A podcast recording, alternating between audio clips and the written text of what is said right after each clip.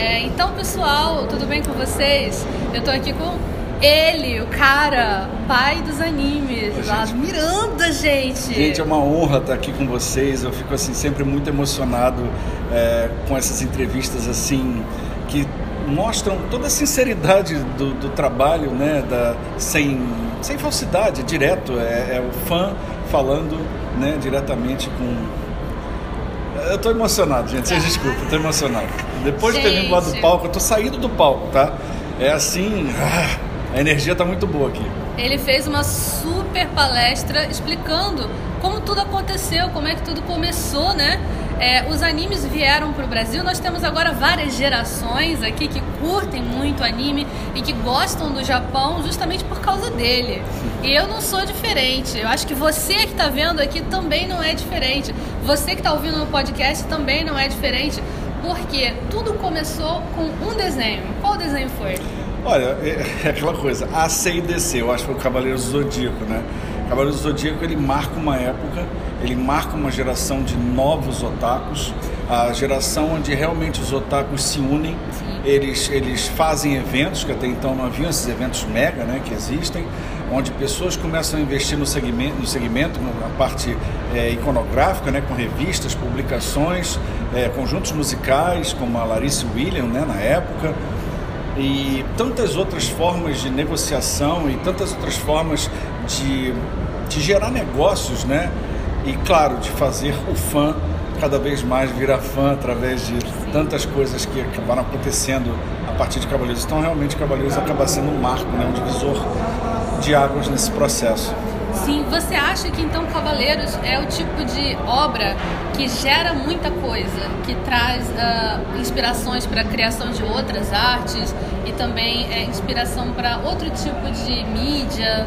Você acredita que Cavaleiros É, teve é- esse potencial? Eu acho que Cavaleiros do Zodíaco, o potencial dele é muito maior do que a gente pensa.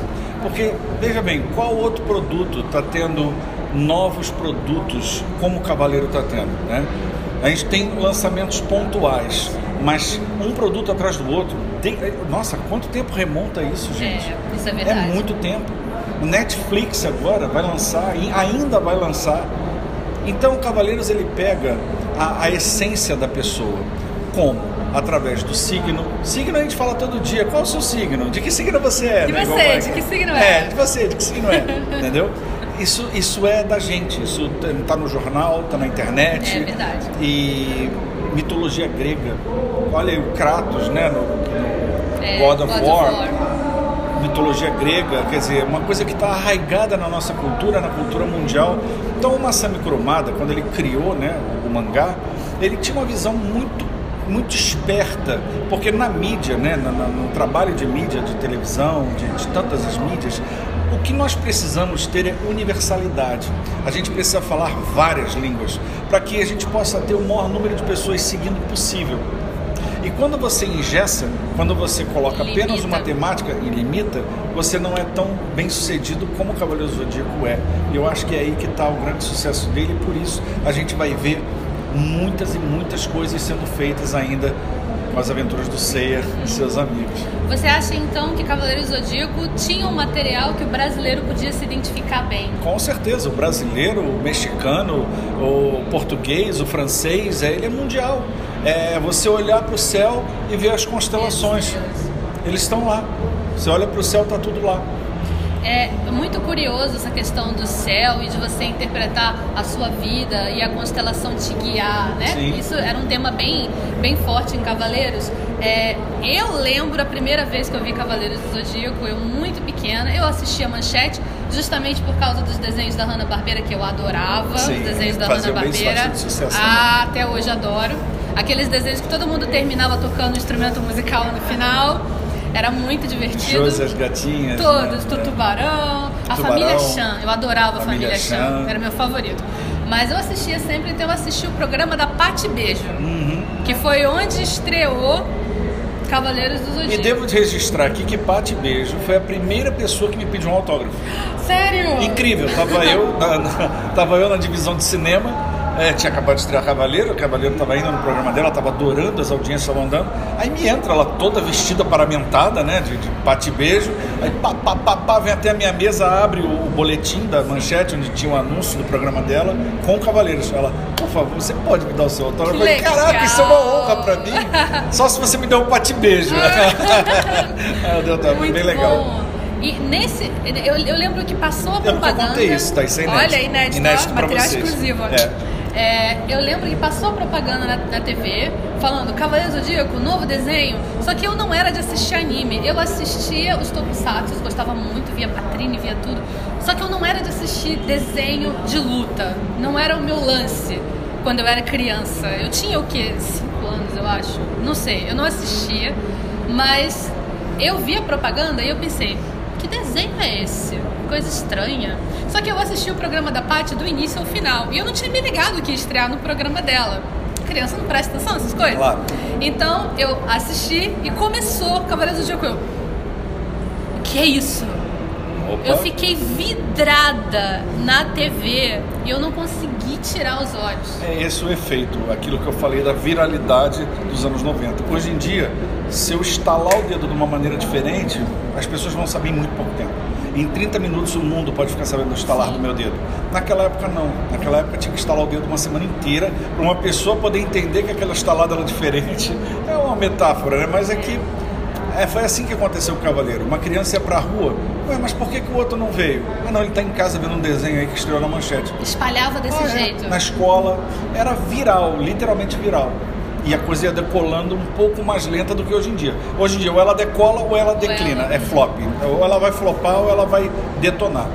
Você disse agora na sua palestra que você ficou uma semana nervoso sem saber uma o que, que, tinha acontecido, se ia dar certo, vendo se ia dar certo. da audiência que, que de corrida maluca. Cabeça? Eu, a navalha, sabe assim, eu, a última coisa que passou na minha cabeça foi tô dentro na rua, porque era uma aposta muito pesada. Como eu disse, a galera que pensa que Cavaleiro foi de graça para Manchete, não foi de graça.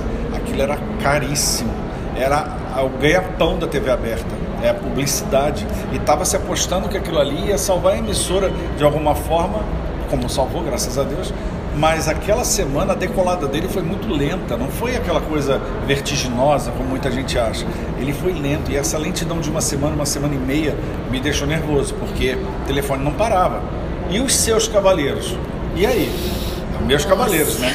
Mas aí quando deu certo era de todo Somos mundo. nossos. era nosso. É. É, e qual, qual foi o momento que você. Você lembra de um momento específico que você sentiu o estalo e você falou, é, deu certo? Xuxa. Xuxa. Xuxa. Quando eu cheguei, eu cheguei na empresa de manhã cedo, né? Tava dando lá o show da Xuxa. Aí eu olhei pra televisão e pensei, pô, que esculacho, né? Por isso que não vai pra frente. Vai ficar assistindo a concorrência, isso é um absurdo. Mas parece coisa feita, cara.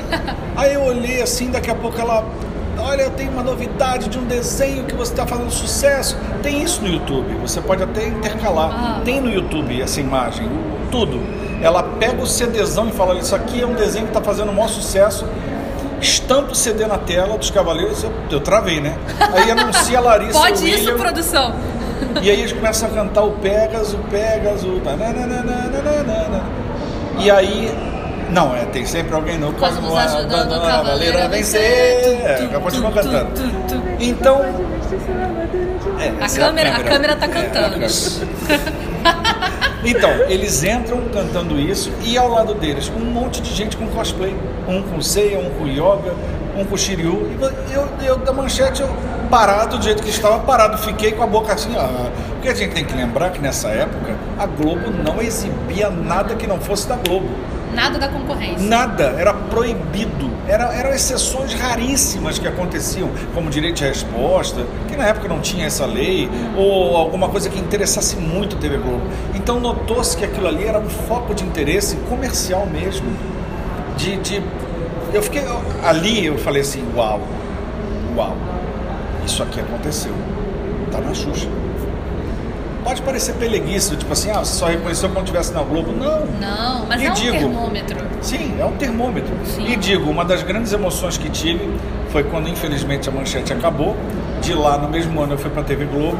E da TV Globo, tempo que eu fiquei lá, eu ouvi da direção geral, da TV Globo, da direção geral de programação, o trabalho que eu dei a eles com o Cavaleiro do Zodíaco. Isso pra mim, É um gente, assim, sabe, a pessoa ficou ouvindo séria, por dentro tá yes, yes, e por fora você tá assim, ó.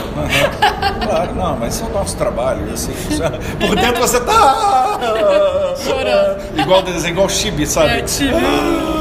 Aquelas tiras É, de é, lágrimas. Os bracinhos balançando assim. As bolinhas. É, é, as bolinhas. É exatamente isso. Então você se sentiu orgulhoso do seu trabalho. Com certeza, é um motivo de muito orgulho realmente eu ter insistido, porque, veja bem, Cavaleiro do Zodíaco já tinha passado em outras emissoras.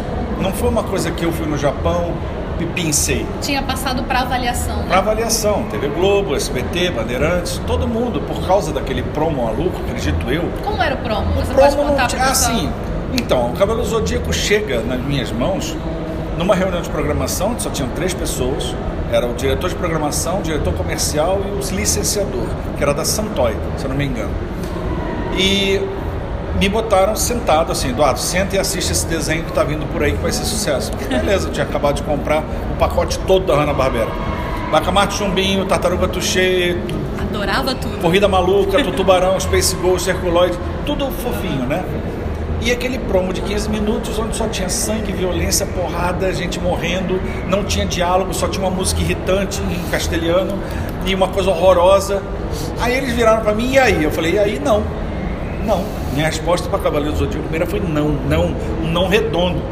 Pro espanto de todos. Todo mundo ficou com aquela cara de como assim não? Você não pode fazer isso. Você está fazendo sucesso, mas gente naquela época não tinha como medir esse sucesso a não ser através de planilhas, de pesquisa, que vai dizer que aquilo ali foi manipulado, sei lá, o cara quer vender o produto.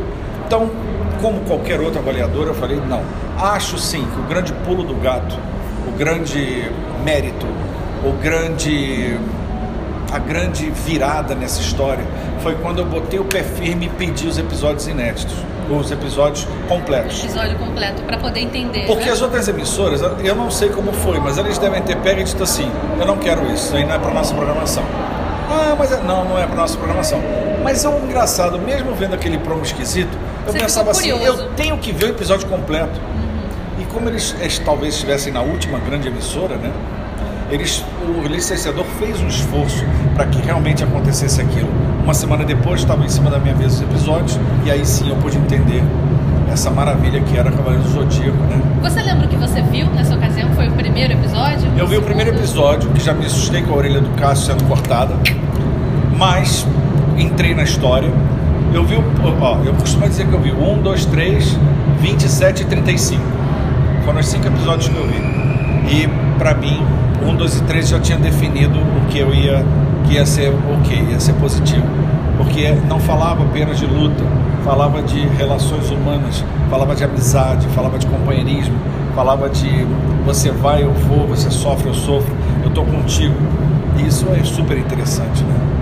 É a Sim. química da Shonen Jump. né? É, é como um shonen funciona, né? A amizade, é a perseverança. Isso. Perseverança é uma, é uma palavra muito forte na cultura Sim. japonesa e isso é muito refletido nas histórias que eles Sim. criam. É curioso você falar da orelha do Cassius, porque eu, criança, fiquei chocada vendo aquilo. Eu fiquei, o que é isso? Eu nunca tinha visto algo desse, desse tipo na televisão, nem em lugar nenhum, graças a Deus, né? Mas ah, eu vendo aquilo me prendeu de um jeito que eu não consegui explicar. Eu não parei de ver, eu fiquei grudada no sofá vendo. E quando acabou, a minha mãe virou pra mim e falou: Viu, você tem que concentrar o seu, o seu cosmo, a sua força. Ela falou isso legal, pra é. mim. E eu fiquei, é verdade! E foi muito incrível pra É. mim. Foi muito incrível. Graças a Deus que passava, passava todos os dias. Não é que nem na TV japonesa que os desenhos passam uma vez por semana. Mas aqui passava não só uma vez por dia, como de manhã e de noite. E eu assistia de manhã e de noite. E quando eu não assistia de manhã e de noite, porque eu tinha curso de inglês de manhã, eu chegava na escola e falava: O que aconteceu? E viu o resumão também? Com certeza. Resumão da eu via semana. tudo. Ah, Oi? Pode falar. Domingos. Passava domingo? domingo passava também. Eu sei que eu assistia tudo. É? Eu assistia tudo sempre, porque eu, eu, eu- eu sempre fui muito fã de Que Cavaleiros bom. do Zodíaco. Que bom. É, e isso me levou a outras coisas, outros animes, me deixou muito mais interessada pelo Japão. E hoje em dia eu trabalho com língua japonesa por sua causa. Ah, nossa, que hoje honra! você definiu a minha vida e Que definiu honra, a vida nossa, gente, que definiu honra, a gente. vida de várias pessoas que estão assistindo, com certeza, Vocês que estão ouvindo no certeza. podcast, porque é, você trouxe o Japão para o Brasil, de, de uma certa forma.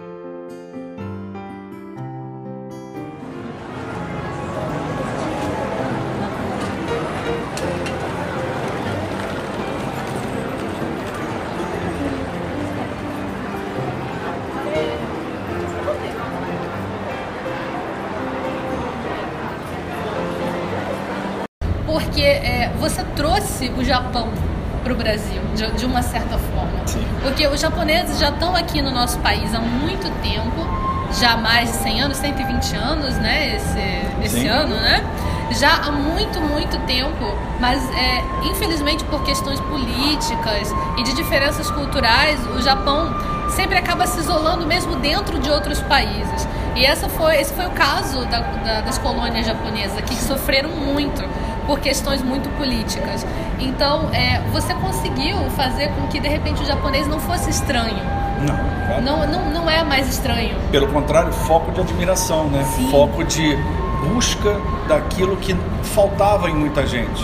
Em muita gente, aquela lacuna da cultura nipônica estava aberta. Quando você tem acesso aos animes e tokusatsu daquela forma, claro, o meu antecessor já tinha feito um bom trabalho com os tokusatsu. Jaspion, Giban, Jiraiya, Changeman, Flashman, Maskman, Lion Man, tudo isso já estava na alma das pessoas. Eu costumo dizer que esse foi o grande terreno onde Cavaleiro do Zodíaco foi plantado. Já estava fértil aquilo ali. E foi fácil, justamente como você está dizendo, na cultura nipônica ele poder florescer. Isso foi muito legal. E o que, que você acha que é, aconteceu, assim, de cultural, isso que você mencionou, de que fal, de alguma forma faltava no coração dos brasileiros, que eles se conectaram? Eu acho que o principal exemplo disso são os eventos, né? Eles conseguiram se unir. E se unindo, não eram só mais ou é, somente pessoas. É, Nisei, né? O filho japonês é o Nisei, né? O. Nisei e o neto é. É, é, é porque tem Nisei, é, Sansei, Yonsei. E todos esses Geração é Nikkei. não eram só mais essa geração que se unia, como você diz mesmo, que se isolava. Não, eles tinham orgulho em se mesclar e mostrar que, sim, o meu, minha cultura também agrada a você. A minha cultura eu estou inserido e você está inserido nela. Houve uma troca nisso. Por isso, até lá na palestra também falei dos 120 anos do Tratado de Amizade Brasil-Japão, que eu me orgulhei muito quando eles estamparam o Cavaleiro do Zodíaco. Você pode botar essa imagem também, fica legal estampa Cavaleiro do Zodíaco, né? E, e- e é aquela coisa do Brasil assumindo isso, né? Eu fiquei assim, tipo, uau, aonde chegou Cavaleiro do Zodíaco? Uma postagem oficial do Senado Federal. E o Senado Federal me agradeceu no Facebook. Isso é um barato Que também. legal! Barato, olha, é uma aventura. Eu digo pra você, a cada dia essa aventura não para. E hoje eu vivo mais um capítulo dela aqui no Rio Matsuri. E que tá me emocionando de uma maneira assim, aquela menina quando foi lá no palco, quase Ah. caiu no choro. Ah, Porque é muito emocionante ver como isso afetou de maneira positiva vocês. Como o caminho de vocês foi um caminho. E é por isso que eu digo: se vocês me chamam de pai dos animes, vocês são meus filhotes. E vão ser sempre meus filhotes. Não vai ter como não ser. Ai, nossa, eu fico muito feliz de ouvir isso. Que bom. É, porque de fato, é, muita gente foi influenciada, muita gente vai para o Japão hoje por sua causa. Sim. Muita gente vai para o Japão querendo conhecer os lugares, Principalmente ver as Akihabara, pessoas. né? Akihabara. Akihabara? Akihabara, que o pessoal vai lá para comprar os bonequinhos. Direto. É, é incrível, tem que ir. É. É. incrível como um grão de arroz pode mudar o peso de uma balança de Sim. um jeito incrível. Aquela sua decisão, aquele seu sim, mudou o rumo de, de várias pessoas, da vida de várias pessoas. A nossa câmera que está aqui filmando, a Viviane, eu conheço ela por sua causa. Porque a gente se conheceu num curso de desenho. Uau, que legal, gente. Num curso de desenho, porque a gente gostava de desenhar por causa de Cavaleiros do Zodíaco. Por causa de Cavaleiros do Zodíaco. Então Que foram legal. muitas ligações que jamais aconteceriam. É, então eu quero que você que está assistindo, você que está ouvindo no podcast, também pense que o seu trabalho pode influenciar muitas pessoas. É verdade. Trabalhe sempre com o seu coração, com afinco, porque o que você ama faz a diferença. sempre vai fazer a diferença. E se você me permite, eu vou até um pouco mais longe. Dedique-se ao que você vai fazer e uma palavra não pode salvar a sua vida quando a gente fala em drogas. Cara, droga não. Eu sei que é o off-topic total, não. assim, mas eu acho que a gente está se dirigindo a uma garotada, Sim. né? E a gente tem uma responsabilidade social. E eu acho que a mensagem de não às drogas vai permitir você não só curtir Cavaleiro Zodíaco, todos os desenhos que vem por aí e ainda ir ao Japão e curtir todas essas maravilhas que você pode. Mas com droga isso não vai acontecer. Droga é igual a morte e sofrimento da sua família. Desculpa esse momento meio anticlímax, mas é super necessário. Sim. Porque tem um monte de jovens ouvindo a gente agora que está com aquela política boboca de a maconha não faz mal, o cigarrinho não faz mal, eu, eu me libero na hora que eu quiser. Mentira. A maconha é a mais perigosa porque ela é uma droga de inclusão. Ela tá com É seu primeira, amigo. né?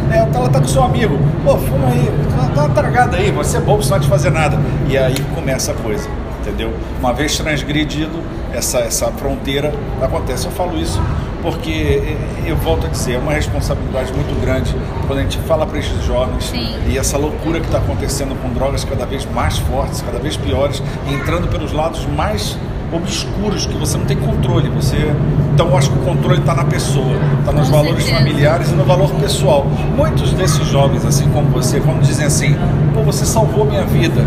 Eu já tive muitos relatos daqueles que iam para as drogas e não foram por causa dos desenhos. Esse relato, então, aí, aí, esse aí não dá, aí, aí vai matar o velho, aí não vai ter jeito. Mas me emociona muito, porque saber que salvei alguém das drogas com desenho é muito forte, é muito Com forte. mesmo. certeza. Isso que você fala é muito importante porque a, a minha mãe meus pais sempre foram muito preocupados. Eu sou filha única, então eles sempre foram muito preocupados com é, a minha criação, com quem eu andava, Sim, claro. porque é uma preocupação dos pais. É, e eu, eu nunca, nunca tive nenhum espaço na minha cabeça para pensar em coisas ruins, porque estava tudo cheio de histórias maravilhosas. Isso, isso, isso é um fato. A minha, a minha infância, a minha adolescência e agora a minha vida adulta, ela tá sempre cheia de histórias ótimas que começaram lá na Rede Manchete para mim. É, eu não assistia nenhum outro canal de televisão praticamente. Eu assistia Manchete porque a Manchete que tinha as coisas que me interessavam. Que Depois os outros canais começaram a copiar, né? Começaram Ah, sim, a, é. a tentar, Porque meu Deus, mercado. o que que a gente pode comprar, o que que a gente pode arrumar. Né? O SBT depois veio com As Guerreiras. Mágicas, que passava tudo nos horários Sim. loucos, Dragon Ballzinho, né? O primeiro Dragon Ball, com o Goku pequenininho. É, mas você pode falar rapidamente é, como é que foi trazer os outros animes depois de Cavaleiros Então, aí veio tudo na, na sequência, né? Porque depois do sucesso de Cavaleiros, foi pedido mais Cavaleiros.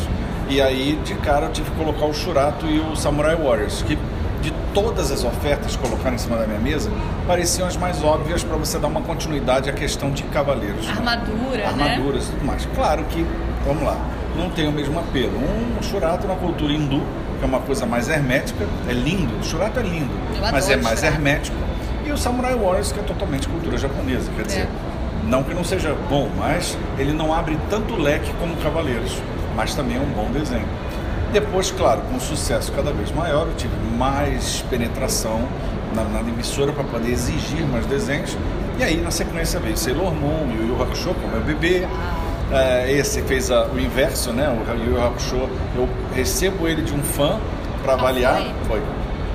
O fã me entrega a fita, aí eu fiquei louco com o desenho e pedi para um licenciador trazer do Japão direto o desenho. Isso numa época que eu não saberia nem o que ia acontecer depois. Mas foi uma aposta que, graças a Deus, deu certo.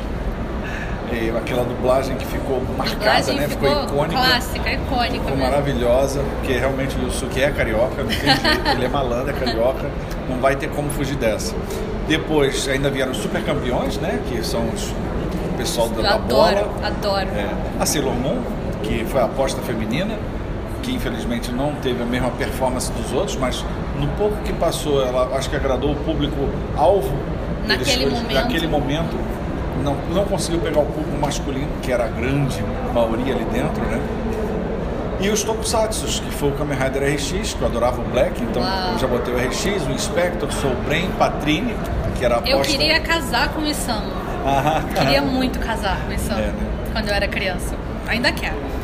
Casar com o Ó, Isamu. tá vendo? Engraçado, uma coisa que eu queria perguntar pra você, Ah. que eu tenho muita curiosidade, não sei se você vai saber me responder. Por que diabos os personagens com nome japonês ganhavam outro nome japonês aqui? Então, porque sempre há necessidade de abrasileirar, né?